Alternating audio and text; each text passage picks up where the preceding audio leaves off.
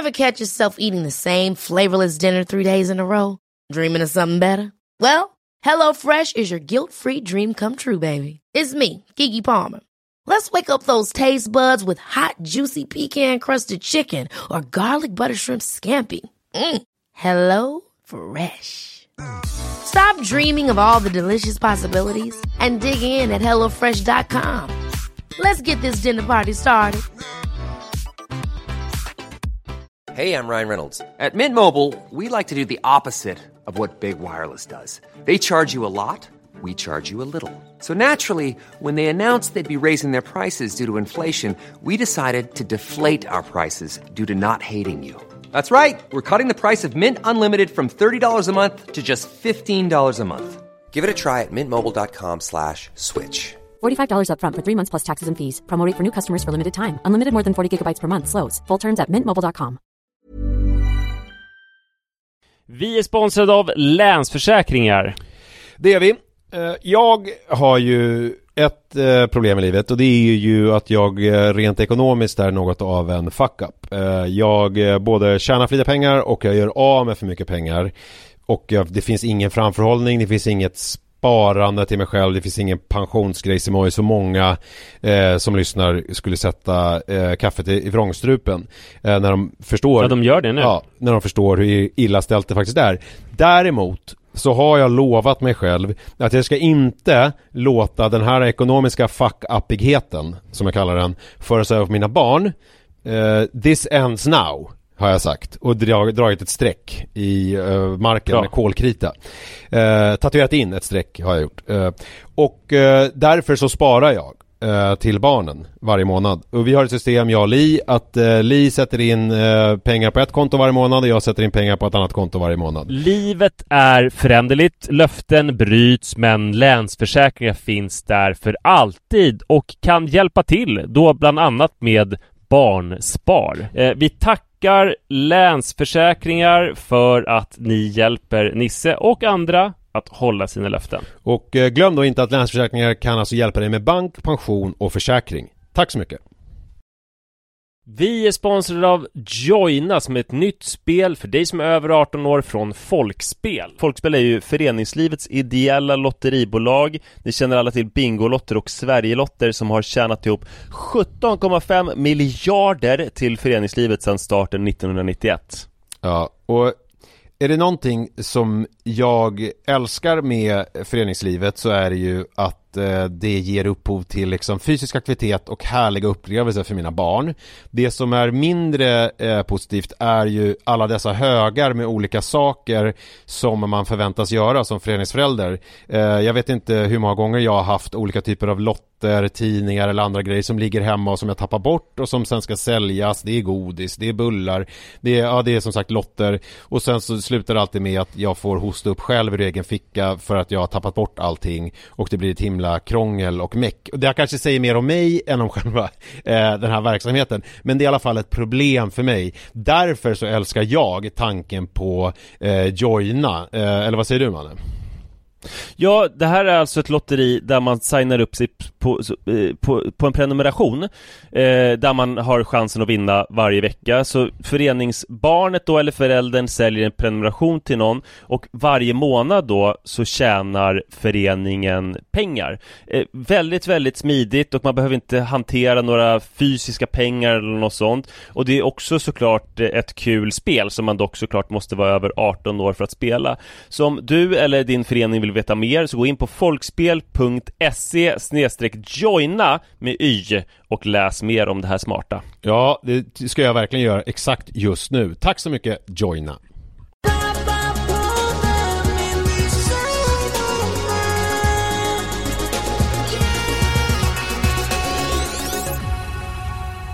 Hallå hallå och varmt välkomna ska ni vara till Pappapodden avsnitt nummer 206 jämnt så det förslår eh, 103 om man delar det på två. 103 avsnitt är också ganska bra men vi har gjort dubbelt så mycket, vi har gjort 206 avsnitt. Ja, vi har gjort dubbelt så mycket som bra. Hur har du det där Tycker jag är borta? härligt. Du är fortfarande i Thailand? Ja, det är Det ska jag inte sticka under stol med. Nej men det är, det, är, det är inte lika mycket eko idag. Du stå, sitter inte i det här äh, konferensrummet? Nej, för första gången någonsin så sitter jag i mitt hotellrum och vi spelar inte in tidig natt eh, utan vi spelar in mitt på dagen för mig och på förmiddagen för dig. Ja, just det. Tycker jag känns lyxigt. Jag är Ja. väldigt sådär pigg och eh, kurant. Ja. Vad skönt. Jag har inte Kurant. varit hela tiden ska jag säga. Ja, eh, alltså häromdagen så i förrgår Mm. så var det som att ett eh, illamående smög sig på mig. Och det började ju rätt dåligt för att eh, jag brukar gå upp och träna på morgonen och då ställer jag klockan på typ eh, halv sju så att jag ska hinna träna innan resten av familjen vaknar. Just det. Och när man börjar träna direkt efter att man har gått upp ur sängen så krävs det ett stort mått av självövervinnelse. Eh, så att det gör att om man har några olika krämpor eller sådär så måste man ändå övervinna dem för det, man, man tänker inte på det, man blir som dopad eftersom det är så stort obehag att självmant ge sig upp ur sängen när man skulle kunna sova en och en halv timme till och Ja. gå och träna. Eh, så det är så pass jobbigt så att om man har några krämpor så, så lyckas man på köpet övervinna dem också. Så var det alltid för mig när jag, när jag hade ett kontorsjobb och tränade före jobbet att jag kunde det. upptäcka efteråt att jag hade feber och halsfluss och så. Och nu var det så att när jag började träna så kändes det att jag mådde illa.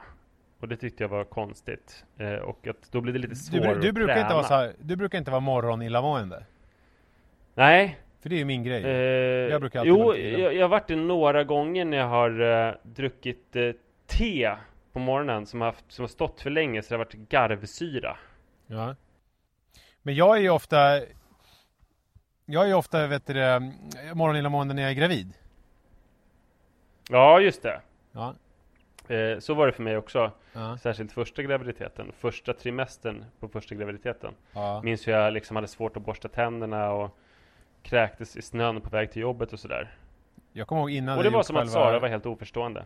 Ja, och jag, jag kommer ihåg innan Alltså med första eh, så då var ju inte jag förberedd på att jag skulle bli gravid. Så då förstod jag inte alls först varför jag mådde så himla illa. Men sen så när mensen eh, uteblev så gjorde jag här eh, test. Och ja, då Mm. fick du sin förklaring eftersom jag var gravid. Men, eh, men i alla fall så det blev det blev en konstig clash i mitt huvud när jag kom hem till min nyvaknade familj. Eh, var nytränad och kände mig liksom så fräsch och eh, hade uppsvällda muskler. Mm. Alltså i, i den mån mina ganska underdimensionerade muskler kan bli uppsvällda så var de så pass blodfyllda då som de kan bli. Mm. Eh, samtidigt som jag mådde illa. Så att jag hade liksom två budskap till Sara. Å ena sidan liksom jag mår illa. Å andra sidan så signalerade min kropp någon form av hälsa eftersom jag hade gått upp och tränat i svinottan. Ja. Det var ju en väldigt svår situation att inskärpa då mitt illamående. Eh, men så visade det sig att Sara också mådde illa. Jaha. Och hon hade ju då inte varit och tränat. Nej. Så då var det ju mer troligt, eh, alltså rent objektivt. Om man hade varit någon som satt på vår balkong och så hade man följt min familjs morgon. Ja. Så hade man ju tänkt kanske så att det är nog mer synd om Sara förmodligen. ja, för du Eller, Alltså, för du hade ju alltså varit och tränat och så kom du Mm. tillbaks och sa så här Fan jag, må, jag mår jävligt illa. Ja, Och, hon, och hon vaknade och sa Usch vad illa jag mår. Ja men jag förstår precis. Det blir ju svårt att motivera riktigt. Alltså exakt. leda i bevis att man faktiskt är sjuk när man säger Men du har precis varit och tim- tränat i en och en halv timme eller? Ja, Mm. det har jag gjort. Men jag, jag mår ändå jätteilla. Men man är ändå illa. Ja. Eh, men sen så gick vi åt frukost och eh, då behövde ju min kropp verkligen näring och jag kunde också äta lite grann. Men inte så mycket som vanligt. Och eh, om Sara hade varit nyfiken på hur illa jag mådde så hade hon kunnat se att jag tog inget bacon. Ja. Eh, då förstår man ju hur illa jag mådde. Mm. Jag tog heller inget fruktfat Nej. på slutet. Vad tog du då? Eh, eh, jag tog bara lite ris med kyckling. Okej. Men, det, men det visade du inte. Du, du sa inte till Sara. Kolla här på min tallrik. Nej, det sa jag inte. För Men, det tänker jag, i en, var- rätts, i en rättssal så där, då är det väl viktigt att föra fram de bevis som finns. om man ska sant, men än så länge så visste ju inte någon av oss egentligen att det var någon så här tävling att vi skulle visa det, utan vi var bara två illamående människor. Man Ja. hoppades väl bli tagen på allvar. Jag kände, började kanske redan då ana att, att det skulle bli svårt. Men Ja. samtidigt kunde jag ju inte förneka min kropp näring efter träning, för då skulle Nej. ju allting gå åt helvete. För det var Ja. lite grann som inför en förlossning, du vet, jag vet inte när jag kommer få sova nästa gång. Här var det, jag vet inte när jag kommer få äta nästa gång, för det är någonting på gång här. Mm. Du Eh, tänkte, och att det, så- du tänkte att det var liksom att allt ledde fram mot någon typ av, eh, inte vet jag, eh, kräkning eller eh, något annat? Ja. Ja. Men jag kände att det låg en bit fram i tiden ändå. Så efter frukosten, Sara åt för övrigt bara formbröd. Mm. Eh, Barnen då? Ingenting. Var de, de, var, de klagade inte på? Eh, Iris har klagat lite grann på illamående de senaste ja, tre dagar innan. Och då har det varit så att hon har sagt, vi har suttit och käkat middag och sagt Pappa, eh, jag måste gå och kräkas, följ med mig på toa. Så har vi gått på toa. Eh, och sen har hon bara, nej det var ingenting, alltså, det behövs inte. Och så börjar hon kolla på geckoödlor. Ja. Och så har jag sagt, men Iris, du får inte så här ljuga om att du ska kräkas när du egentligen bara vill kolla på geckoödlor. Har du inte hört berättelsen om vargen kommer? Alltså, Nej. Jag kommer ju aldrig ta dig på allvar när du kräkas i fortsättningen. Ja. Och sen när man kommer hem till hotellrummet efter att ha varit ute och ätit så har hon liksom kräkts i toaletten. Men Så alltså hon har en sån hon- himla härlig inställning till, eh, till att kräkas. Eh, för Manne, det är ju hans största skräck. Vilket på ett Ja. sätt är positivt, för att jag drar alltid upp kräkskortet om det är någonting som han måste göra. Eh, alltså i hygienväg eller i olika sådana. Till exempel, han har ju tagit hål i öronen. Och då är det viktigt att eh, de sköts. Alltså att man ska tvätta dem alkoholsprit några gånger om dagen de första veckorna. För att det ska läka ordentligt och inte bli infekterat. Och då har jag ju sagt, vilket ju är en sanning modifikation, men jag har sagt att om man inte tvättar ordentligt, då kan man kräkas. För att man kan ju faktiskt få en, liksom, en sjukdom, alltså det blir infekterat och sen så får man hög feber och sen så på något vis så skulle den ju i teorin kunna sätta sig på magen om man börjar kräkas. Ja, det var lite långsamt, men dessutom så, så det kommer aldrig bli lätt för honom att kräkas när du bygger upp det som Nej, det jag stora hotet. Jag vet, jag vet. Det, det, Nej, Iris är väldigt casual. Eh, så det, det, grejen har varit så att när hon har gått på toa med mig så är det så att hon har velat kräkas och hon har velat kolla på geckoödlor. För Ja, henne står inte det någonstans i motsatsställning. Nej. Någon kväll var det också så att hon, eh, vi badade efter middagen och så bara Pappa jag måste gå upp, jag måste gå och kräkas nu. Och så gick vi upp och sen bara, nej det var ingenting. Nu kan vi fortsätta bada. Eh, det är väl lite här, som "Vi du med träningen." Det finns ingen Ja, motsats det. mellan att, alltså jag mår illa men jag vill ändå träna. Hon säger jag mår Ja, illa men jag vill det. också kolla på ödlor. Ja, Ja. Det, det, man kanske kan säga att det är grit, alltså kämpaanda, som är någonting som jag kommer att prata om lite senare. Ja. Eh, eh, vad var någonstans? Jo, nej, men så Iris har också mått dåligt, men hon är, hon är ju van vid det på något vis. Hon kan leva med det. Eh, efter frukosten så gick vi ner till stranden och då tänkte jag ändå så jag ska liksom leva som vanligt så lång tid som möjligt. Och jag hade inte riktigt börjat visa för Sara, typ, eller det var ingen så här tyck synd om mig-läge, utan jag ville fortfarande njuta av dagen. Eh, så att jag badade lite i havet och sådär, fast utan någon större njutning.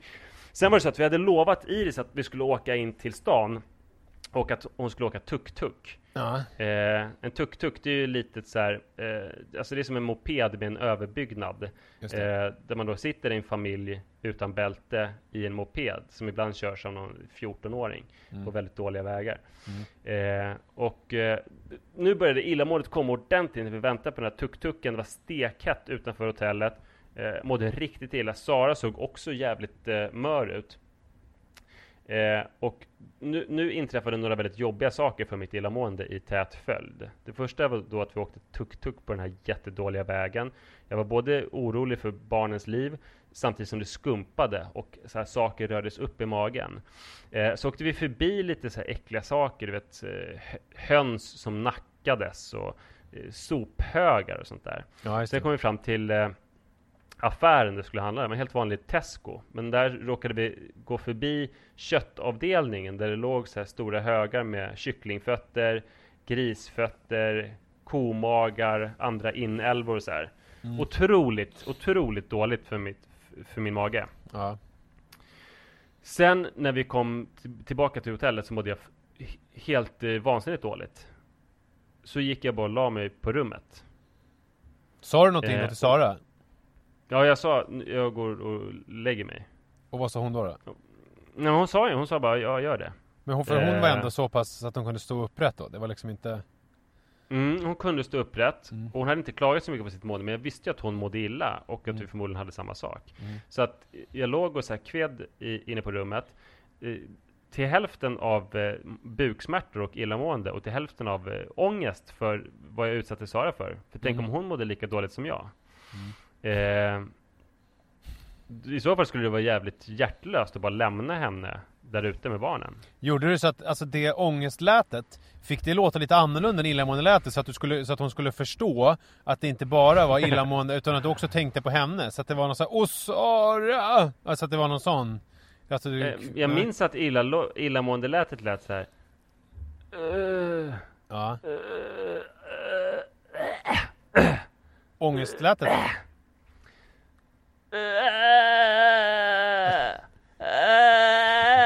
Nej, Alltså, det inte. låter Nej, rätt likt tycker jag. Det är svårt. Du får Nej, nej, nej. Den ena var nej, nej. Den var Och det andra var Alltså det är väldigt, väldigt olika. Men det är jobbigt för Sara om man inte kan tolka något. För hon sa så här, för de gick in på rummet, hon och barnen, och hon bara Vi kan inte vara här när pappa låter så där. Vi går ner till poolen. Och det var väl ändå så här lite skönt, för du känner om, om hon kan vara vid poolen Så kanske hon inte mår lika dåligt som jag. Ja. Eh, hon frågade så här, har du kräkts? Jag var lite skyldig så här. Eh, nej, jag har inte kräkts. Man hade ju önskat att man kunde ha något tydligare bevis då för sitt illamående i form av kräks. Det Sen där är intressant just med illamående för att det är ju, har man inte kräks så tar man inte på allvar. Eh, och det Nej. tycker jag, jag, tycker det är, jag tycker det är fel för själva kräkningen är ju den sista anhalten i det. Just det. Mm. Men jag brukar svara så här.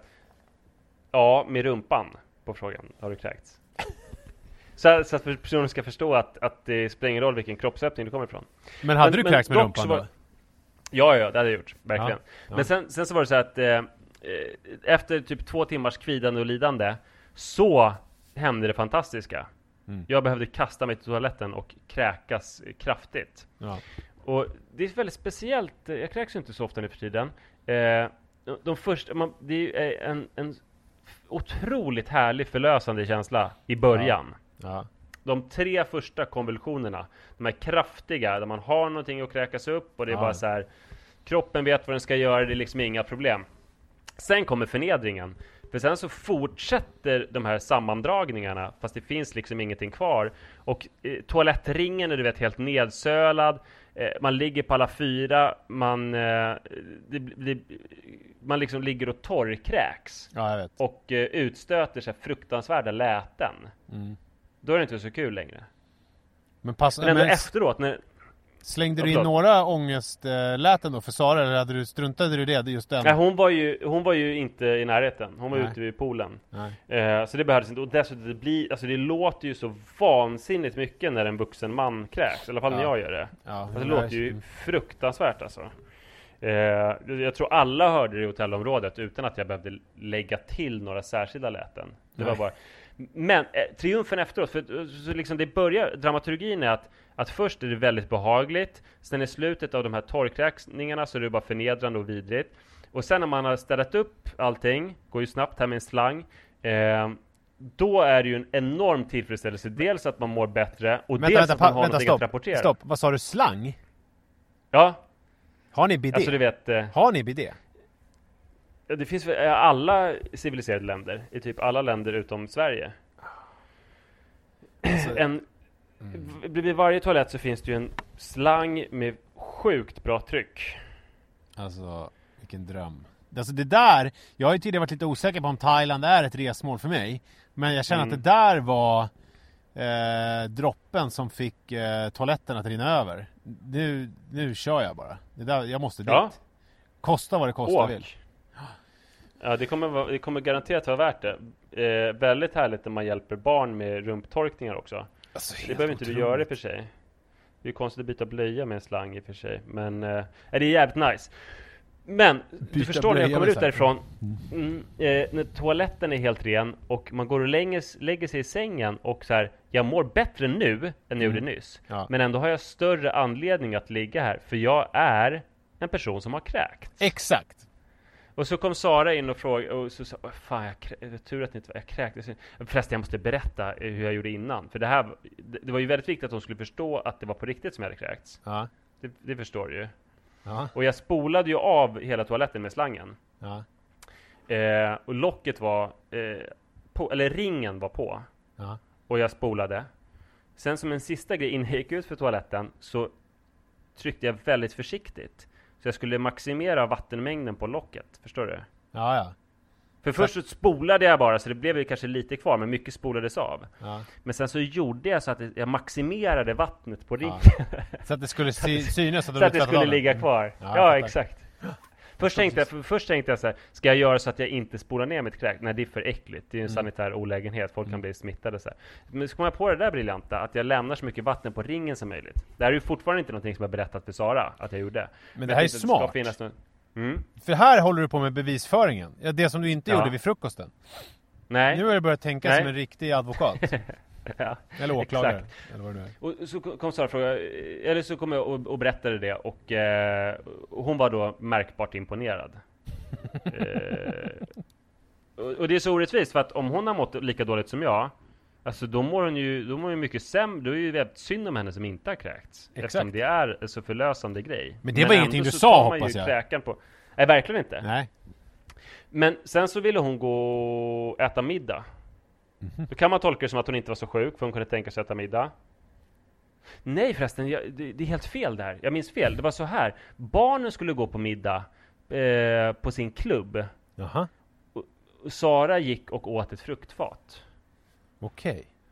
Och hon hade också tidigare ätit sombreros. Sombreros. Eh, såna här, du vet, eh, snackshattar. Ja, ja, ja, just det. Mm. Majs. Eh, Mm. jag, själv hade jag inte ätit en enda smula. Nej. sen morgonen. Så det är också ett tecken på att, att det kanske var okej. Alltså jag letar ju tecken inte för att sätta dit henne, utan för att jag inte ska vara den här skurken som har dragit mig undan när vi i själva verket mår lika dåligt. Exakt. Eh, men, eh, och sen så mådde jag väl dåligt ett tag. Jag åt ingenting alls, inte en smula på 24 timmar. Och sen nästa dag var det helt okej. Jag sov 12 timmar på natten och sådär. Eh, men det, det det aktualiserar den här, eh, det här händelseförloppet, det är hur bra det skulle vara om man på ett tydligt sätt kunde mäta sina sjukdomar i ett förhållande. Ja, Att man, att man lätt kan se, man kanske bara trycker på, alltså feber funkar inte för man kan ha så mycket andra krämpor, utan man bara lägger, alltså som en magisk termometer som har en skala 1 till 10, som innefattar liksom ledsmärtor och alltså allt som man, alla krämpor som finns. 1 Ja. till 10, hur dåligt mår du? Mm. Eller Sara använde i och för sig, ett, ett, hon sa häromdagen att jag mår 60 procent. Mm. Helst vill man ju må 100 Ja. och det gör man ju väldigt sällan. Idag kanske jag mår, jag har haft lite huvudvärk så jag kanske mår 93 idag. Ja, det är ändå väldigt mycket tänker jag. Alltså, 100, är det, kan man uppnå det utan eh, illegala preparat?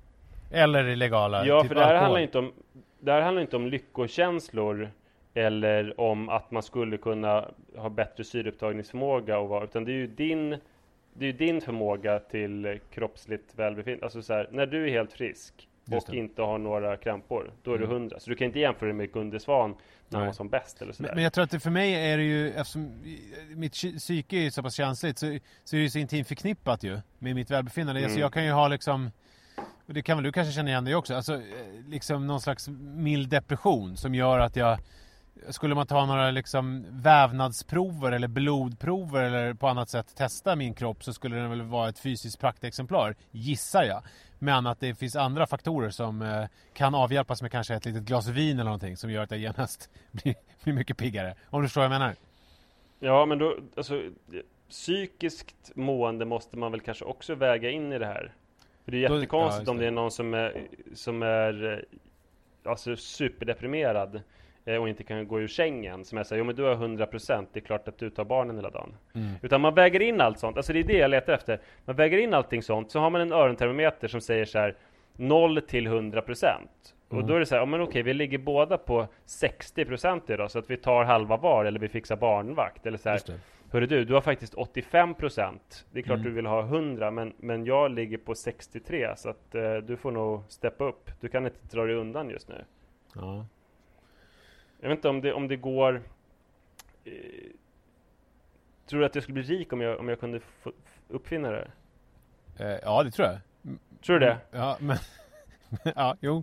Men det är ju... Jag, ja. jag kom på en annan sak, jag kom på en annan uppfinning Jag tyckte den var briljant, Sara tyckte inte den var så bra Det är att det finns ju ett problem här På många andra resemål, eller så, så hotell så är det mycket mer utbrett Här är det inte så farligt, men det är ändå så att Man lägger handdukar på någon solstol Och sen så kanske man går till stranden i tre timmar och sen kommer man tillbaka och sen verkar det som att alla solstolar är upptagna fast de egentligen inte utnyttjas. Ja, just Det är jobbigt. Ja. Då kom jag på att eh, det skulle ju vara väldigt lätt att man har någon slags rörelsekänslig apparatur i de här solstolarna och sen om man inte har eh, suttit i den på 20 minuter eller en halvtimme, man kan ställa in, varje hotell kan ställa in sin egen tid. Då lyser den grönt. Ja, ja. Just det. Eh, och då är det bara om det ligger någon jävla väska där så är det bara att ta bort den och lägga den bredvid. Mm. På Ja. samma sätt som om, om, man, om man ska ha torktumlaren och sen är det ens tvätttid. Då tar man ju bara ut det som är torktumlaren och lägger det bredvid. Sen kör man in sina egna grejer. Ja, Eller? Nej, men jag, ja, men jag, jag, jag tycker väl att det var en ganska smart idé. För att det är Det är ju ett himla otyg det där eh, med att hålla på och paxa eh, poolgrejer. Eh, Men jag kom på nackdelen att, att folk kanske skulle känna sig stressade och vill ha systemet som det är nu. Att så här, ja men det är kanske ibland är svårt att hitta en solstol men man behöver i alla fall inte känna någon stress över att någon ska lägga ens grejer åt sidan. ja. Ja, jag vet inte, det var en parentes. Jag, får jobba vidare på den där idén. Men det, Eh, måste men ju jag- finnas fler, alltså Jag har aldrig varit med om att, det liksom, att jag inte har fått någonstans att sitta Utan det är någon typ av, alltså det är de populära och de populära tydligen är Mm. de som är närmast poolkanten Och jag tycker inte att det är helt självklart att, att de som är närmast poolkanten är de bästa eh, stolarna Så att ifall man bara nöjer sig med eh, någonting som inte är lika populärt så är det ju inga problem Så är det. Så då kanske min idé faller. På sådana som du i alla fall. Ja precis, men ja, oh. Men eh, jag har kommit på, för jag kan nog inte uppfinna det här systemet för hur man ska kunna se vem som det är mest synd om. Men så därför så, det finns några personliga grejer för mig, hur man kan se det. Eh, och det är, eh, den största grejen det är, som Sara kan undersöka för att veta hur sjuk jag är, det är, snusar han? just det Eh, för jag snusar nästan alltid, även om jag är sjuk. Men om jag blir ordentligt sjuk, då snusar jag inte. Mm. Det hände under den här dagen, jag kunde inte snusa. Och då vet man, för det är så sällan, alltså även om jag får feber, upp till 38 och liksom 5 så snusar jag. Men sen så kan jag inte snusa längre. Eh, I början av ett illamående så snusar jag och till slut så säger kroppen att jag inte får snusa och då slutar jag. Så att eh, om jag inte snusar, då ska man bara så ge honom en säng. Eh, han är en fara för barnen, han kan kräkas var som helst. Låt honom vara. När jag var barn. När jag var barn så bad jag pappa täcka över mina Guns N' Roses affischer när jag var riktigt sjuk. För jag blev illamående av att titta på dem. En annan sak som man skulle kunna eh, ha som en mätare på mig eh, Det är att eh, om jag tränar eller inte Just det. Men det stämde inte i det här fallet, för här hade du tränat. Ja, precis eh, så, Men jag tränade inte nästa dag i alla fall Nej, det. mer sen Men då var ju Så det redan var bara faktumet eh, klart och tydligt. Ja, då hade du det. kräkts redan. sant Ja, men det skulle kunna vara en sån Är han riktigt sjuk så tränar han fan inte Så Ja, det räknas inte som jag vet ju hur du är. Du kan ju gnälla, om vi ska spela in så kan ju du gnälla och säga att du har någon feberkänning och det är lite allt möjligt. Eh, Men sen så ska du ändå gå och träna. Så jag tycker just träningen, i och för sig det är väl ett bevis för hur pass dålig du är. För att orkar du Ja, träna så orkar du exakt. också eh, hämta barn och ta hand om Ja, barn. man ju. får använda det så, ja, ja, det tycker jag. Och, och sen på Sara så kan man, eh, grejen som man kan ta henne på det är så här. Solar hon eller inte? Mhm. Det är nog så att hon skulle välja att ligga i solen Fast hon var ganska illamående och fast hon hade hyfsat hög feber Mm. Men jag tror, är hon riktigt jävla sjuk Då ligger hon inte i solen Och det är det som gör att jag klarar mig ur det här Det, det är då dels att hon tog en frukttallrik på kvällen Ja. Jag vill inte nämna det med att hon inte kräktes För att det tycker jag är irrelevant Mm. Eh, den andra saken eh, då är att hon faktiskt låg i solen. Hon Just la det. sig inte i skuggan hon var där ute, hon låg i solen. Så Men, att, men hennes... eh, med facit i hand så gjorde jag rätt i att dra mig undan. Fast det var ångestartat innan jag visste. Men hennes är ju, måste jag bara tillägga, alltså he- hennes såna indikatorer är ju liksom avhängiga av någon typ av sommar eller semester.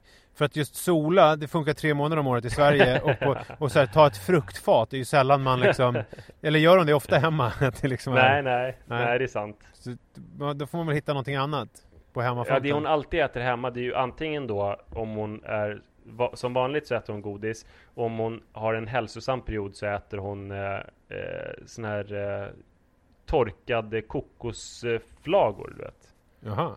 Heter det så? Ja, exakt. ja, ja, så om hon inte äter Om hon inte äter godis eller kokosflagor, då är hon jävligt sjuk. Så kan man säga.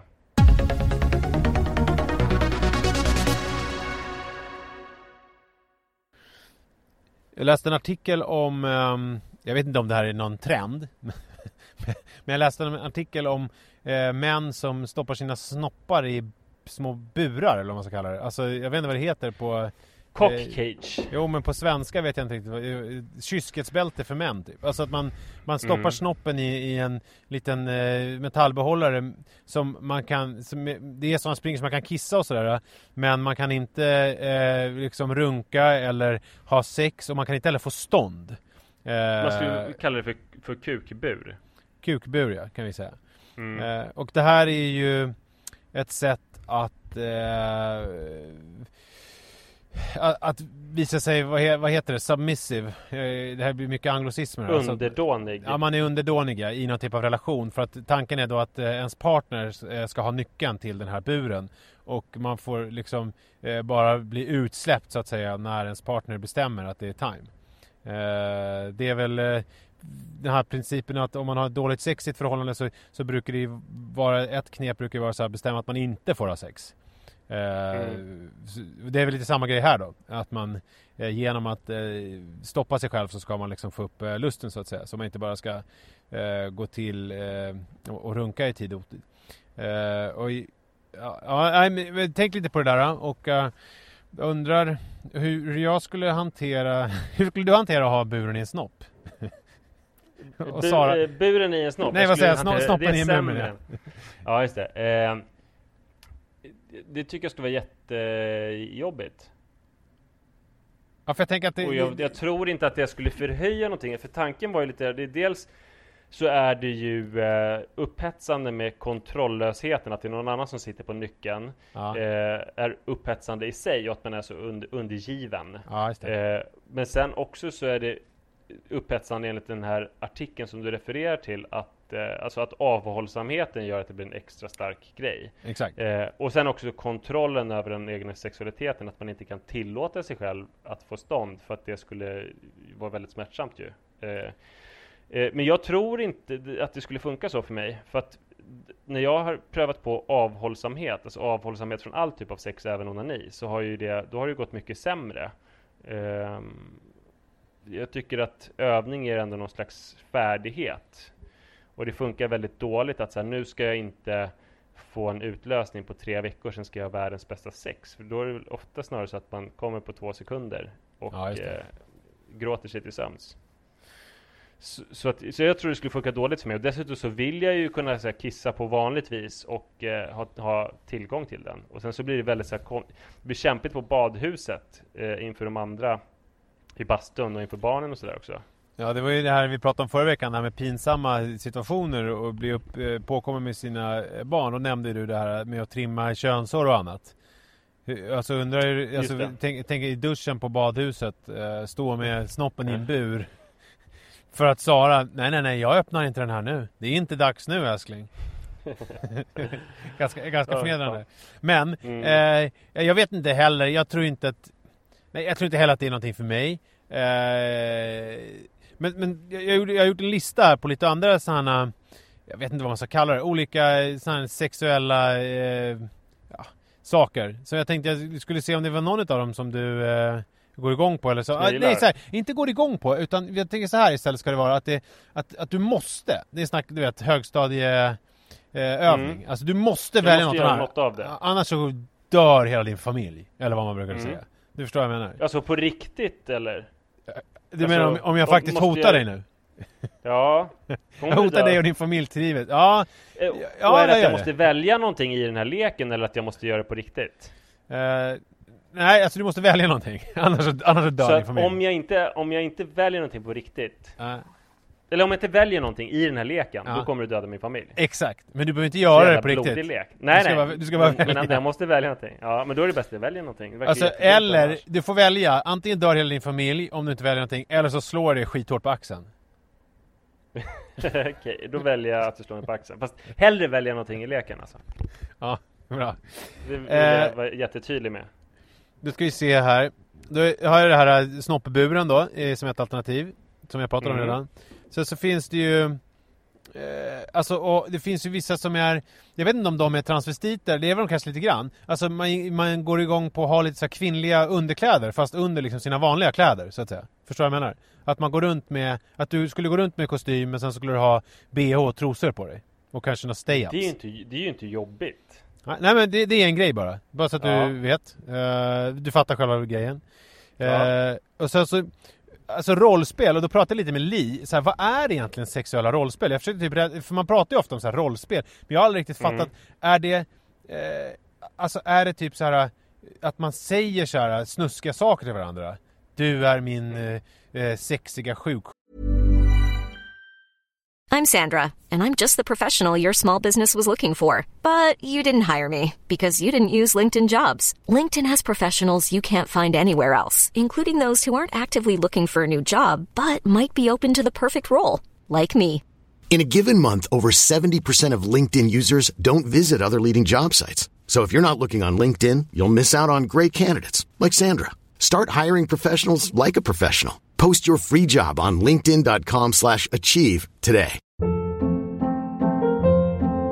Hold up. What was that? Boring. No flavor. That was as bad as those leftovers you ate all week. Kiki Palmer here, and it's time to say hello to something fresh and guilt-free. Hello Fresh. Jazz up dinner with pecan-crusted chicken or garlic butter shrimp scampi. Now that's music to my mouth. Hello Fresh. Let's get this dinner party started. Discover all the delicious possibilities at hellofresh.com.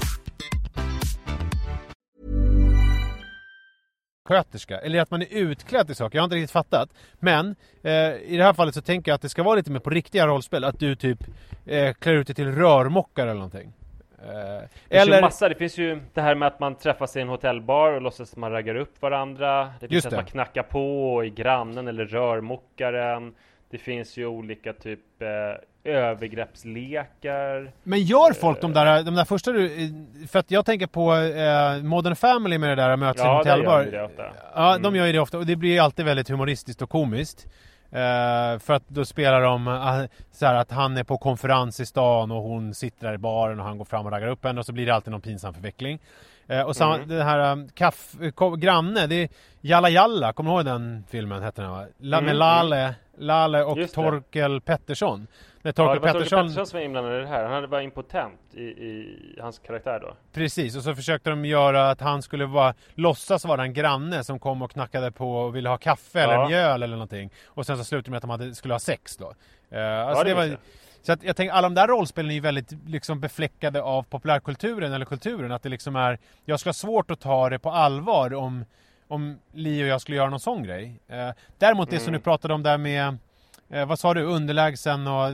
Var det också rollspel? Är det, är det in Alltså, under rollspel? övergrepps, övergreppslek. Just det. Går det in under liksom rollspelsgrejen då? Men är det liksom... Ja, så, så, länge det, så länge ni låtsas att ni är några andra, eller att minst en person av er är någon annan, en karaktär, Ja, just det. så är det ju rollspel. Ja, ja, men det kan jag nog mer förstå. Än att man är liksom faktiskt att man klär ut sig till en sjuksköterska som... Man liksom... behöver inte klä ut Nej, sig. nej. Ja, bra. Men Jag då ska har vi- säga det, att den, den, här med, du undrade om folk gör den här som i Modern Family, träffas på hotell och sådär. Ja, Jag har gjort det eh, på en bar med en person, det var bara, vi hade varit tillsammans i bara åtta månader tror jag. Jaha. Så det händer. Och då var det- låtsades vi att, att vi inte kände varandra och vi raggade upp varandra och sådär. Men då måste jag ju fråga då, var det här innan Modern Family slog igenom? Det var ju långt innan. Ja, det här var ju precis. 20 år sedan. Men skulle du... Men, Nej, inte sku- 20 år sedan, det var ju 13 år. Eh, Men det var det är 15 år sedan i alla fall. Men skulle du kunna göra det idag då? Alltså förstår vad jag menar? Efter Modern Ja, Family, går det att absolut. göra det? Ja, det går ja. Jo, men det går ju alltså. Men det som, som man slås av är ju att det är inte så spännande och kittlande. För att man, man tänker ju lite grann att folk ut att, att andra människor ska uppfatta en på ett speciellt sätt. Men de, tänker, alltså de bryr sig inte om att folk hooker med varandra hela tiden på krogen. Ja. Så, så det, det blir ju en ganska lång och tråkig lek bara.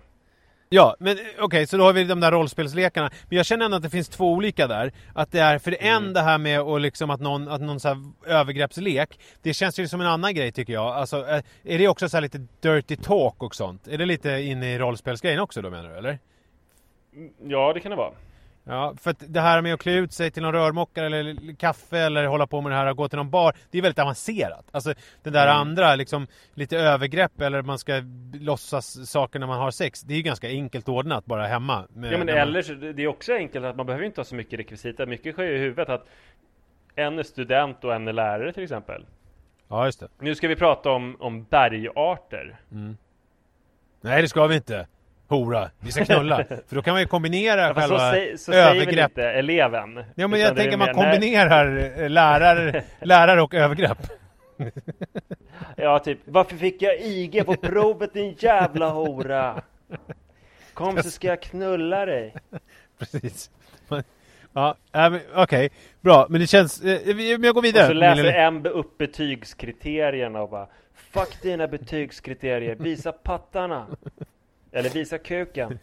Men att Ja. den som är lärare då bara är helt inne i rollen och inte låtsas om den här galna eleven som håller på och skriker. Nej, precis. Ja, just det. Och så säger den olika berg, alnyit. Bergart. Käften! Så man måste göra lite research också om man inte har bergarterna friskt i minnet. Gör det till exempel inte. Evaporit. Det är viktigt med bergarter eller? Att det är det? Ja, just? ja. Mm. I Ja, den här leken är det. Eh, andra sådana, är ju- så här, piska det är väl ganska vanligt också? Att man har någon slags piska om man håller på och grejer. Ja fast det är ju inte en rolllek i sig. Nej, nej, men en nu har jag gått släppt roll- nu har jag släppt Jag är ett bergatroll som har en piska! ja, du har släppt rollleken, okej. Ja, ja, men nu har jag gått vidare till alltså, andra grejer som du ska välja i den här leken. Ja, ja, ja. Vadå, att Eh, jag ska bli piskad? Ja. Eh, Och det, vad Då finns måste det mer du man säga kan bli? hur mycket och hur hårt. Nej, jag vet inte hur. Jag, jag har faktiskt aldrig den typen av eh, saker har jag aldrig sysslat med. Så jag vet inte hur hårt man gör. Alltså om det ska göra ont på riktigt. Bränd finns ju med sån stearin också. Ja, det är inte så farligt. Men säg att, att piskgrejen är att det är med rotting och det är klassiskt liksom eh, förra sekelskiftesstraff. Liksom 30 rapp på rumpan. Ja, alltså för att man har varit vanartig. Ganska inte- ont liksom. Man får, man får rejäla märken. Så inte någon sån här Saudiarabisk tusen piskrapp i månaden. Ja, för då dör man ju. Ja. Nej, det är dumt. Så det, Ja. väljer, det kan du säga med en gång att det väljer du inte. Nej. Nej. Eh, vad finns det mer? Eller är, är, det det du, är det det du sa? Att det, att det är inte de, som jag sa, 20 piskrapp för vanartigt beteende, utan det är saudiska piskrapp eller? Nej, nej alltså saudiska piskrapp är en, är en eh, under, underkategori till piskrapp. Okej, okej. okej. Ja. Så att du avfärdar inte piskning helt, men just den saudiska varianten säger du nej till redan nu i det här skedet. Ja. Ja, Innan du har fått alla, ja, det- alla det- alternativ det presenterade för Ja, dig. verkligen. Mm. Bränn då på olika sätt då, med stearin finns ju också. Jag vet inte, vad, vad finns det mer sådana där smärt... Eh, vad gör folk mer för smärt... Sån här strypsex? En Är grej det- som folk ofta gör när de är skyldiga folk pengar och så här, det är att de drar ut naglar och tänder på folk. Men är det sex? Är det en sexlek också? Nej, du? nej, nej, det, det tror jag inte. Eh, men jag tänkte annars med bränd, det är stearin, det är en klassiker. Men vad finns det, det. mer? Men så här strypsex kan man ha också. Det är väl, är det lite, det är väl också lite smärta på något vis? Ja, fast, fast det är inte till för, det är inte i bestraffningssyfte alls. Utan Nej. det är ju för att syrebristen i kombination med orgasm ger en så här fantastisk upplevelse. Ja, ja okej. Så att det är något annat. Då är strypsex, Ja. då är det en egen alternativ, en egen kategori. Ja, här kan det vara. Eh, Det, det är ju väldigt vanskligt alltså. alltså det, man kan ju verkligen råka illa ut, men man kan också uppnå någonting, uppleva någonting fantastiskt. Ja. Ja, man kan ju dö till exempel. Ja, exakt. Ja. Men det är inte det som jag menar med fantastiskt då, utan det är om det känns jätteskönt. Ja just det, så du, du menar att om man dör så är det ett misslyckande, det är inte det optimala i den, i den leken? Nej, verkligen. Nej, nej, Det ska man inte göra. nej. Eh, jag vet inte mer vad man kan göra i smärt... Eh, vad gör, nyps folk? Gör man det? Alltså det tror jag inte. Det är väl inte så sexigt att Tusen nypas? nålar. Nej. Det är liksom, vissa slag är ju sexigare än andra. Alltså typ smisk och sådär, det finns ju någonting i det som är liksom sexuellt laddat. Men däremot om, jag, Mm. om jag och Lis skulle ha sex och jag skulle nypa henne eller göra tusen nålar samtidigt. Det, jag, jag går inte igång lika mycket på det som liksom en klatsch på skinkan. Faktiskt. Eller dra i hennes underarmshår. Ja, eller dra, dra i håret gör man väl för sig lite grann. Det kan man väl göra? Kalsongrycket. Eller så här, eh, såna här eh, njurslag eller alltså man gör någon sån här olika... Eh, Ja, det är hemskt. Ja, eh, eh, här som man gör att inte, man inte sexigt. nej, tappar andan, att man slår i Mm. solarplexus. Nej, Eh, det tror jag inte.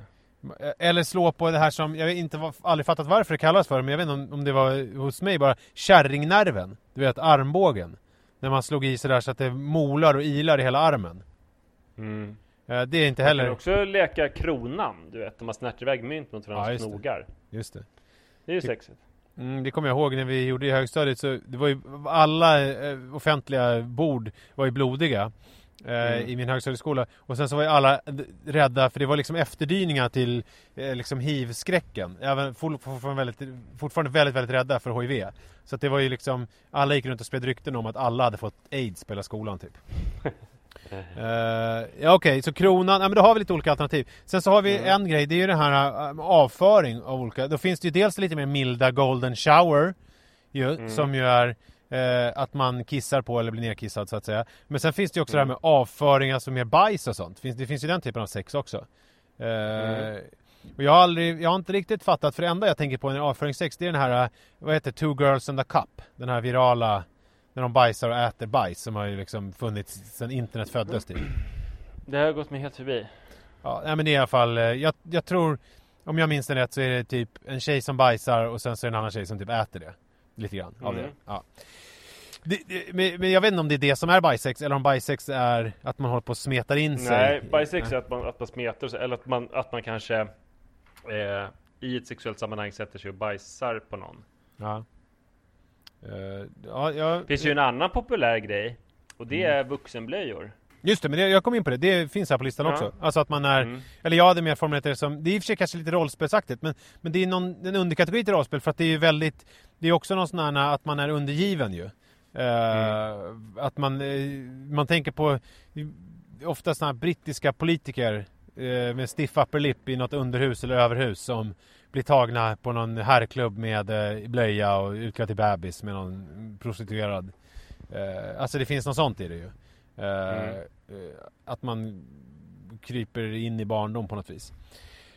Så jag tror inte jag har så många mer. Så att om man bara lite snabbt här nu så är det då snoppbur, eh, alltså lite transvestit. Sen så är det massa olika rollspel, vi behöver inte gå in på exakt alla som vi har nämnt. Och sen så är det eh, alltså smärta på olika sätt då. Eh, piskad och bränd och, och tusen nålar och kronan. Och sen så är det avföring och sen så är det det här bebisgrejen. Vi, alltså nu måste du, Du välja någonting. glömde en, Jaha. du glömde det här med att eh, jag ska ha kvinnounderkläder. Ja just det, jag sa transvestitgrejer bara. Ja, ja, okej, ja. Ja. Eh, alltså det var ju, jag är glad över initiativet till den här leken. Det var ju kul för du fick prata om så mycket olika sexuella praktiker och särintressen och fetischer och sådär. Ja. Det kan jag ju bara uppmuntra.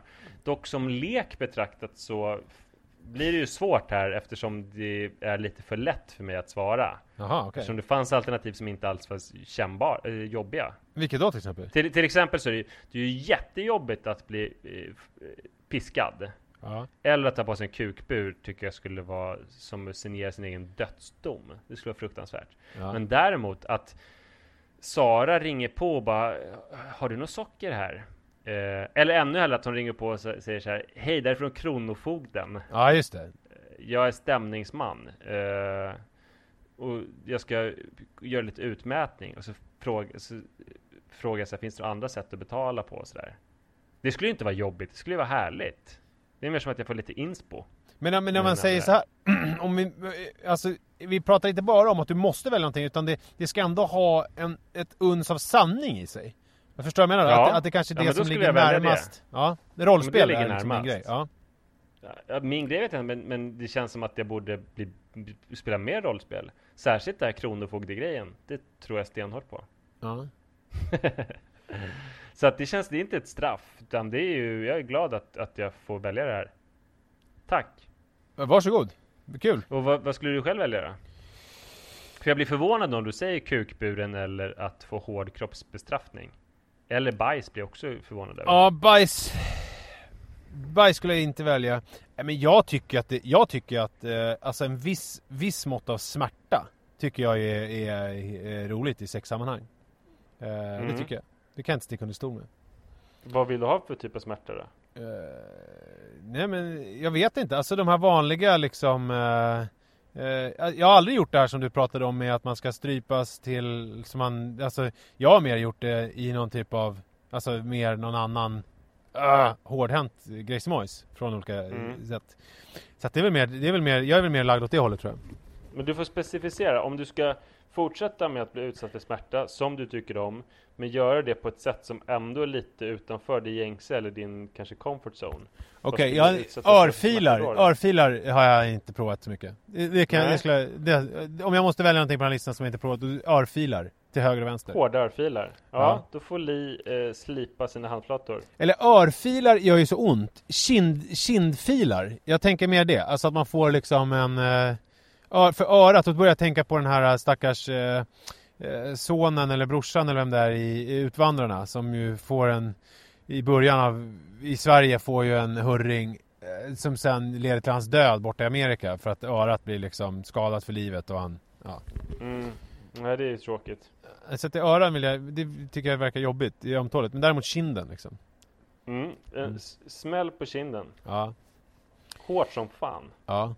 Men både ge och ta. Jag vill inte bara ta emot. Jag vill också kunna, jag vill också kunna ge i det här Ja, det läget. där är ju lite ovanligt. Att man både är både och. Ja, vad Ja. föredrar du? Att utdela smärta eller ta emot smärta? Uh, gissa. Ja, det, för jag blev förvånad när du ens hörde det, att du skulle vilja, Jag har väldigt svårt att se det som någon som tar emot smärta överhuvudtaget. Det känns ju, du, du ser ut som Hans Scheike till och med när du har rakat av dig skägget. Det kändes som så här, nu sitter han och ljuger. Du tar smärta och så frågar jag och då bara jag kanske inte riktigt vågar erkänna att jag gillar att ge, utdela smärta. Och så Nej, det bara, är ja, jag gillar Har jag rätt? Ja, det är klart Du ljög rakt Det är av. klart jag har rätt. Nej, jag gjorde inte, men jag tänkte att- Du vill örfila. Jag tänkte att om jag nu formulerar det som att jag också vill ha lite själv så känns det mer liksom, så känns det mer okej att ge också. Eh, Ja. Jag har aldrig gått igång så mycket på få stryk. Men jag, jag skulle gärna kunna ta en, en beating. Jag skulle vilja testa det. Eh, någon gång. Ja. Det är Eh, bra, att om du ska fortsätta med det på andra så är det bra att du är med om dig själv och kan utvärdera. mm. Ja, Om verkligen. du inte är lagd åt det hållet så blir det ändå orättvist på något vis. Ja, vi får se. Vi får återkomma till det. Kul. Bra, då går vi vidare tycker jag i den här podden.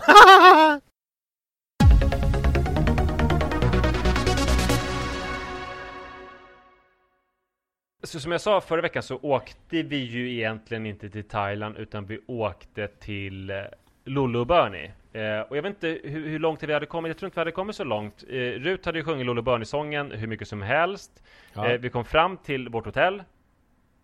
Sunwing Bang Tao. Eh, och hon träffade Lollo redan första dagen och grät och klamrade sig fast eh, vid mig och Sara och eh, blev liksom rädd. Hade vi kommit vidare efter det? Eller när vi pratade senast? Hade hon tagit sig vidare till någon annan nivå? Ja men det tror jag väl. Men nu blir jag, när du sätter mig på pottan så här, så men det känns så när jag tänker tillbaks på det, som att hon hade det. Och jag har ju också minns klippt, inte hur långt vi hade kommit riktigt då. jag har ju också klippt podden. Så jag borde ju komma ihåg det bättre. Men jag tror det. Berätta! Ja, kanske. Det blir spännande. För det som har hänt sen är ju att eh, för hon hade ju bestämt innan att så här, okej hon fattade själv, jag kommer inte våga krama Lollo Bernie men jag kommer våga men det berättade så det är Det det, jag ska du. göra. Ja. High five blev och, det. eh, Hon hade kanske kommit till high five Mm. i förra avsnittet. Och sen redan dagen efter så kom det ju till kram. Mm. Eh, och sen har det ju gått så långt att hon har liksom blivit kompis mer eller mindre med Lollo Bernie och också eh, kompis med många, det finns ju så här personal som jobbar med klubben och sådär som hon känner sig väldigt så här trygg med och kryper upp i knät på dem och sådär. Så att hon har hittat ett sammanhang här. Och eh, är med på olika så här, ja, men dels den dagliga Lollo Bernie-klubben men också de här kvällsaktiviteterna och det finns pooldisco med Lollo och Bernie och sånt där som hon är med på med stor glädje. Och det är så här en av de finaste grejerna med att vara på ett sånt här ställe tycker jag, det är att se Alltså att se henne så här enorma glädje över att stå och dansa med ett stort gosedjur i poolen. Ja. Eh, det är jävligt starkt. Och också att hon övervinner sin initiala rädsla. Ja. Eh, och att hon hittar ett sammanhang här, att hon har egna kompisar som både vuxna och barn. Är någonting väldigt fint. Eh, men eh, sen kom nu eldprovet. Det är någonting som heter Ministars. Okej. Eh, som hon skulle vara med. Och det är så att, eh, alltså det är väl som Idol, eh, är tanken. Fast det är ingen tävling, men det finns ett green room. Eh, och så har barnen under dagen repeterat sina dans och sångnummer. Och så får man, de får välja på lite olika sånger. Eh, och sen så är det en stor publik och sen så sitter de i green room och kallas upp på scenen och så får de dansa till sitt stycke eh, och sen intervjuas de lite på scen efteråt och sen får de folkets applåder. Gud vad avancerat. Ja, väldigt avancerat och eh, både Iris och Rut ville vara med i det här men tyckte också att, att det kändes väldigt eh, nervöst. Mm. Och det var nästan så här som förälder att man hoppades på att de inte skulle vilja vara med för det kändes som att det skulle kunna bli jobbigt att det skulle kunna bli för jobbigt att stå på den där scenen och att det skulle kunna hända saker på scenen med dem som de inte var beredda på. Mm. Så det var en väldigt nervös timme. De skulle gå, det skulle börja klockan sju på scenen och redan halv sju skulle de vara i green room och de fick lite så kläder och så här. Och det visade sig att eh, Iris till exempel, hon hade valt elektrisk, Marcus och Martinus-låten. Ja. Och då var det tre andra barn som också ville köra den. Så då skulle Iris vara med tre andra barn på scen. Ja, okej. Eh, och eh, alla låtar hade valts av flera barn, så det var alltid, varje nummer var flera barn på scen, utom Ruts låt. Rut hade valt Lollo Bernie-sången. Och det var inget, inget annat barn som hade valt, så hon som också var yngst var den enda som skulle vara helt ensam på scen och dansa inför kanske 70 personer och sen de som inte lyssnade aktivt som satt i restaurangen som var väl ytterligare 100 personer som ändå hörde det från scen och såg det. Eh, och innan då, hon, fick, hon var en av de sista så att jag såg hur hon satt där. Eh, hon satt liksom längst bort i green room Ja. eh, med en väldigt fokuserad eh, på gränsen till eh, sorgsen blick. Eh, och hon såg ut att lida eh, samtidigt som hon var liksom ja, men samman, sammanbiten och eh, att hon laddade för typ att gå till elektriska stolen eller någonting. Och sen gick jag fram och pratade så här, lugnt? Hon bara, jag måste göra det här, jag måste, det, det, det, det kommer inte komma någon mer chans. Eh, Jag ska göra det här. Eh, för att hon visste att eh, när det är Ministars nästa gång så är inte vi kvar här i Thailand. ja, just det. Så det var nu det var tvunget att ske. Mm. Eh, och sen var det dags för henne och hon gjorde ett fantastiskt dansframträdande. Det är egentligen inte jättesvårt ska jag säga, för det, det är inte så att man behövt memorera olika, alltså massa svåra rörelser och sådär. Utan det är ju så att dels så kan ju hon rörelserna till Lollo Bernie i sömnen Ja. och sen så sitter också nedhukad framför scenen så sitter en vuxen rörelsesufflör som Okej. visar rörelserna sådär. Eh, men ändå så stod hon där inför scen alla, eh, inför alla helt ensam. Och sen intervjuades hon också på scen efteråt. Det var också lite nervöst, så här, för hon, hon är ganska blyg, så skulle hon våga svara på frågorna. Men det gjorde hon med den äran. Hon, hon sa att hon var tre och ett halvt år och fick frågan, vad är din högsta önskan i världen? Eh, då sa hon, lera. Eh, det är det hon önskar sig mest. Det var lite jobbigt för då kanske folk trodde att vi var snåla föräldrar som inte gav henne lera, men hon får ju det alltid när hon vill. Det, det vill jag ju att de ska veta. Bland annat så fick frågan, vad är det mest eh, pinsamma dina föräldrar gör? Och då sa hon, det mest pinsamma det är att eh, en gång så, när jag hade en kompis hemma, så tittade vi på pappas snopp. Och det blev lite så här, lite jobbigt. Jag var också nervös för det, för Vi Iris hjälpte pappa att att klippa hans, eh, trimma hans könshår. Jaha. Ja. Ja, för fan. Det blev, eh, de flesta tyckte det var roligt, men en del eh, tyckte att det lät suspekt. Mm. Jag förstår det. För att eh, det var ju liksom inte någonting som pappan hade gjort. Hon beskrev det som att de tittade på snoppen. Mm. Alltså, som att de var eh, aktiva i det. Men det kan ju också vara så att han sa, nu ska ni titta på min snopp. Och då blir det ju väldigt pinsamt inför kompisen och så, och också väldigt olämpligt. Nu lite off mic här bara. Eh, Jag fattar inte. Alltså, hade Iris sagt det här? Eller Rut sagt det här? Eller var det någon annan? Nej, nej, det var ett annat barn. Förlåt, Okej, parentes. bra. Jag, Eh, i- i- då förstod, det kanske fick- obegripligt. Jag trodde du skojade och sa att Rut hade sagt det och så började jag ju Nej, nej, spinna nej. vidare på att du... Ja, Att, ja. Nej, det, jag tycker inte det var olämpligt. Eh, det kommer vara kvar där Nisse, Ja. Mm, eh, oredigerat. Eh, men däremot så hade Iris berättat för mig att hon fick förbereda, för de förberedde, de gjorde ett reksamtal med barnen och Iris hade berättat innan vad det pin, mest pinsamma som jag gjorde var. Eh, Mm. Men sen fick hon aldrig säga det på scen, vilket jag är jätteglad över, fast jag inte vet vad det var för någonting. Hon fick andra frågor. Men så, så frågade de också, vad, Rut, vad tycker du mest om att göra, vad är det bästa med semester? Hon, eh, att sola. Ja. Vilket ju var också väldigt gulligt när en ja, magnesylblek liten flicka säger att hon tycker det bästa är att sola. Så det var jävligt lyckat det hela. Mm. Och eh, det, det känns ju som att så här, vi, vi reste inte till eh, Thailand, vi reste till Luleå men vi, det kanske är så här, vi reste inte till Thailand, för det, det, det är så här en slags eh, mognadsresa. Att Rut har eh, på den här resan kämpat för att övervinna olika hinder. För hon vet att om hon lyckas övervinna olika hinder så kan hon uppnå någonting större, en större tillfredsställelse. Det, det, det var ju jävligt hårt för det här, för att efter scenframträdandet så var hon helt sänkt. Hon orkade Ja. inte prata eller någonting, det var så kraftansträngande så hon bara låg i Saras famn och ville inte göra någonting. Och sen idag har hon varit sjuk hela dagen. Kanske var hon det redan igår. Nej, men hon är ju Eh. utbränd. Alltså, hon är, hon Ja, har ju gett det- allt hon har. Det tog jävligt hårt på krafterna. Mm. Och eh, jag har precis börjat läsa en, en bok eh, av Angela Duckworth som är en eh, väldigt framstående psykolog. Eh, En bok som heter Grit, konsten att inte ge upp. Hon har forskat på det här, vad är det som gör att folk lyckas? Ja, just Till exempel så är det så, den, den mest prestigefyllda militärakademin i USA, det, det, det är en, en rekryteringsprocess som tar två år. Eh, man börjar redan i tvåan på gymnasiet med ansökningarna, sen pågår de ända tills man tar studenten. Och från början är det 14 000 och sen är det typ 1000 stycken kvar. Och de som sållas ut då, de har ju extrem intelligens och de har extrem kondition och har varit både toppstudenter och elitidrottare och sådär. Eh, men sen är det så hårt på den här militärakademin, så sen eh, första året, eller om det är till och med första månaden, jag minns inte riktigt, så försvinner en femtedel.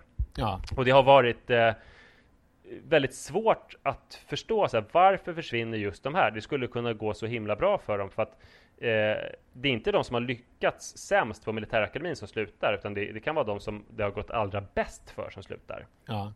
Och det, eh, hennes professor hade undersökt det här och inte riktigt kommit på något svar. Sen forskade hon på samma gäng och kom fram till att de, det de saknade var grit, alltså kämpaanda. Eh, de kunde vara hur begåvade som helst. Eh, alla kände sig nedbrutna.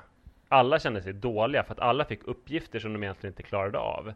Eh, men de som hade grit, det var de som stannade kvar, de som verkligen kunde bli någonting inom den militärakademin. Eh, och de som inte hade det slutade, även om de var lika fysiskt och intellektuellt begåvade, eller mer begåvade än de andra. Så att det hon kom fram till då, det var att för att lyckas så är det allra viktigaste grit. Hon nämner en författare som hon inte namnger, som var såhär, när han började sin författarbana så alla författarkollegor bara skrattade åt hans berättelser som var styltiga och dåliga och melodrama mel melodramatiska. Vad heter det? Mel Ja. Melodramatiska. Eh, men, nu, men den här författaren liksom lät sig inte nedslås utan fortsatte alltid. Han var som ett metflöte, man bara petade ner honom, han poppade upp igen.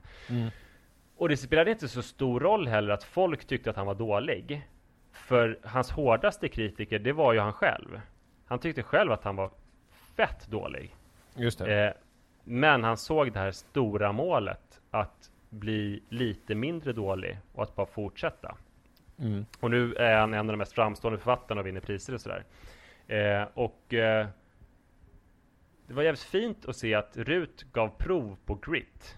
Nu var det förvisso inte så att hon var utskrattad och sen så reste sig. Eller den största gritten kanske skulle vara om, om hon hade snubblat på scenen eller eh, gjort bort sig. Och sen bestämt sig för jag ska åka till något Sunwing hotell igen så att jag får visa att jag klarar det typ. Ja. Men, jag förstår inte heller vad gritten som- var här. Det var väl mer att hon, i och för sig hon, hon, kors, hon krossade någon gritten var barriär. ju- Precis, gritten var ju att eh, hon gjorde det Hon valde det obehagligaste alternativet Att vara Eh, själv att då här-? Nej, utan att göra det överhuvudtaget Det behagligaste alternativet hade varit så här Ja men jag skiter i det, jag sitter och tittar på Det obehagliga alternativet är att göra det fast man vet att det kommer vara jättejobbigt och att man kommer må dåligt av det För att man tänker att det, om jag lyckas göra det så kanske det ger någon bra känsla. Så att man uthärdar eh, obehaget och eh, nervositeten. Så det är ändå någon slags grit. Men ändå mer grit hade ju varit om hon hade gjort bort sig och sen gjort det igen och igen och igen.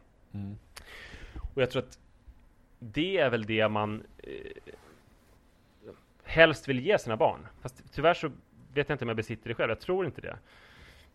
Eh, alltså man vill ge sina barn den här uthålligheten. Eller hur? Ja, alltså verkligen, det vill man ju. Viljan att fortsätta och Mm. att inte låta sig nedslås och bara kämpa på. Jag var ju värdelös på Jag det som barn. Eh, och jag, är, jag vet inte hur pass mycket bättre jag är på det nu men Jag har ju ingen vinnarskalle, jag, jag är ju en sån här, eh, alltså, jag hade, Om jag hade varit någon professionell idrottare så hade jag ju haft svårt Hade varit en sån som hade haft svårt att stänga matcher i tennis och sådär Jag har svårt, jag har svårt Mm. att vinna liksom Eh, Ja. Jag vet inte om det, om det hör ihop med det där eh, envisheten eh, Eller på något vis Jag har värdelös grit också. Jag, jag flaxar ju bara omkring. Det är väl därför man blir någon slags mångsysslare istället för att renodla och bli jävligt bra på någonting. Precis, man gömmer sig bakom att man gör många grejer så behöver man inte vara jättebra på någonting specifikt Man är ganska Nej. bra på massa grejer Men det kanske är så här, för nu, nu la jag upp det som att jag vill att jag vill förmedla eller lära mina barn, att, att jag vill ge mina barn grit. Men det är nog kört eftersom jag inte har så mycket själv. Så Ja. kanske att de kanske kan lära mig grit. Ja, du får nog ha, men du är jävligt duktig på att åka eh, Vad heter det? inte segway? Eh, sån här hoverboard, airboard grej Ja, just det. Mm. Eh, fast det tog ju bara några minuter att lära sig. Ja, Och sen var man ju bra. just det Så jag hade grit i några minuter. Fast det kändes obehagligt i början och väldigt vingligt. Så fortsatte jag. Men det är det du ska ta med dig tycker jag I livet Men det, men det kanske, det, det jag kanske ska ta med mig det är att, att jag ska sluta tänka att jag ska förmedla saker och, och lära ut saker till mina barn. Utan jag kanske ska hitta saker hos dem som jag ska lära mig av. Och jag börjar med grit. Ja Så Men det nej, jag tycker du ska börja med Lollo och Barney-dansen ja, det är sant. För den har inte fastnat alls hos mig. Nej. Det kan vara första rörelsen som symboliserar deras hus tror jag. Eller om det är solen eller vad det är. Ja, så får det bli. Ja.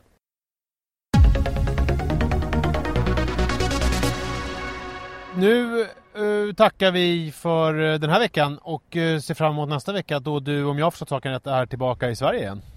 Ja, det stämmer bra. Sådär härligt solbränd. Och fräsch. Ja. Mm. Vi får se hur det blir med det. Oftast så solar jag lite för hårt och dumdristigt på slutet så flagnar allting. Ja, fast du kommer ändå ha en, om man jämför med de andra, andra, alla andra nu hålögda januari-fejor så kommer du ändå ha en klädsam liten bränna. Det, det är jag helt övertygad om. Låt oss hoppas det. Hörrni, ni får gärna fortsätta att använda hashtaggen pappapodden i sociala medier, för det älskar vi när ni gör. Ja, det, det stämmer. Det är korrekt. Nu knackar det på dörren. Jag ska öppna. Tack för idag. Tack, hej hej! Hej då!